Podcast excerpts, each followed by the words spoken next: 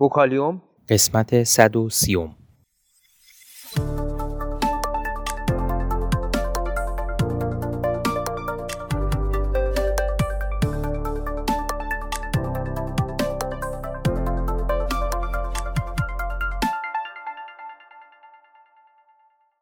صدای ما را از آسمان نمای گنبد مینا در منطقه فرهنگی گردشگری عباس آباد تهران میشنوید.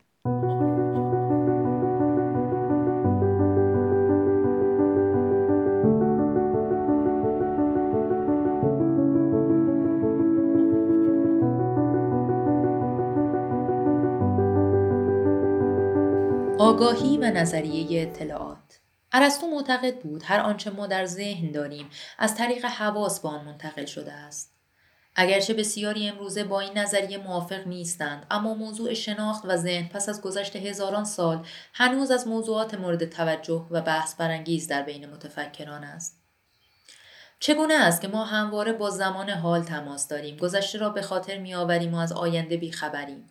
چگونه است که مغز ما جهان پیرامون و احوال خود را درک می کند امروزه نظریه اطلاعات کمک زیادی به درک مسئله ادراک نموده است و زیست عصب شناسی چگونگی جریان اطلاعات به ذهن را تا حدودی روشن کرده است. با اینکه ارتباط جریان اطلاعات با حالت هوشیاری ذهن هنوز هم در پرده ای از ابهام قرار دارد. در اینجاست که فیزیک به ویژه نظریه کوانتوم ممکن است حرفی برای گفتن داشته باشد. مفهوم زمان در فیزیک امروزه به یک مفهوم بسیار دقیق تبدیل شده است و اندازهگیری آن با دقت بسیار بالایی امکان پذیر می باشد. هر انسان در ذهن خود درکی از گذر زمان دارد و ادراک گذشت زمان با مفهوم زمان در فیزیک اگرچه هماهنگ و سازگار است الزاما یکی نیست. هر شخصی ممکن است مفهوم زمان را آنقدر روشن و بدیهی بپندارد که نیازی به توضیح آن احساس نکند اما زمانی که شما از چگونگی و علت این مفهوم اساسی از وی سوال کنید وی در پاسخ دادن به شما درمانده شود تحریکات حسی به صورت علائم الکتریکی دائما به مغز انسان منتقل می شوند و چیزی در حدود 50 میلینیوم ثانیه طول می کشد تا هر علامت الکتریکی به مغز برسد. این علامات در مدت زمان حدود 200 میلینیوم ثانیه توسط مغز پردازش می شوند. توالی ادراکات حسی توسط مغز درک می شوند و همین توالی است که حس گذشت زمان از گذشته به آینده را در شخص ایجاد می نماید.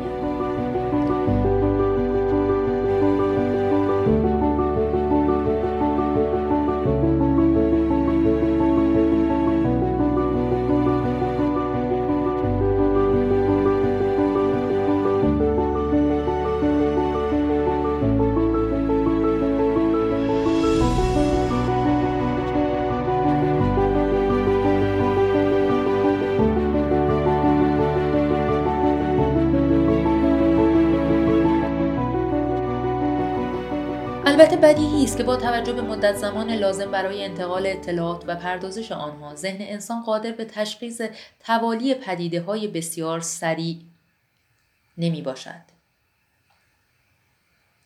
به عنوان مثال ما فاصله زمانی بین زدن کلید و سپس روشن شدن اتاق را به علت سرعت بسیار بالای جریان الکتریکی و انتشار نور درک نمی کنیم. ذهن ما جریان زمان از گذشته به سوی آینده را به صورت پیکانی درک می کند که همواره در یک جهت یعنی گذشته به آینده در جریان است. و هیچگاه مسیر حرکت خود را عوض نمی کند.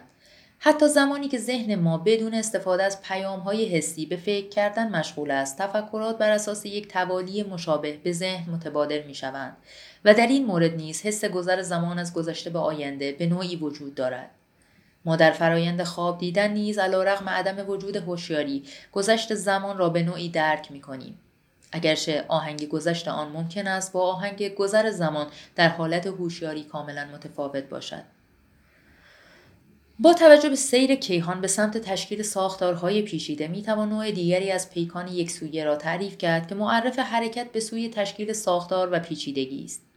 همکنون بسیاری از دانشمندان این سیر طبیعت به سمت پیچیدگی بیشتر را نه تنها مشهود می دانند بلکه معتقدند بر اساس قانونی صورت می گیرد که تا کنون مخفول مانده بود. چیزی که به نام قانون چهار روم ترمودینامیک موسوم است. این قانون پیشنهادی هنوز جایی در کتابهای درسی ترمودینامیک پیدا نکرده است و فعلا در حد یک ایده است.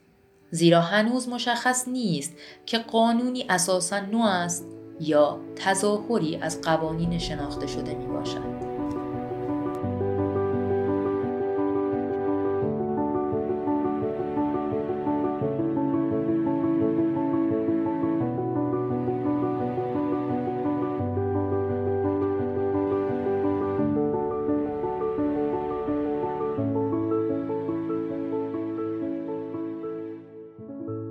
اگر علاقمند به مطالب علمی و نجومی هستید صفحه اینستاگرام ما را به آدرس گنبد مینا دنبال کنید.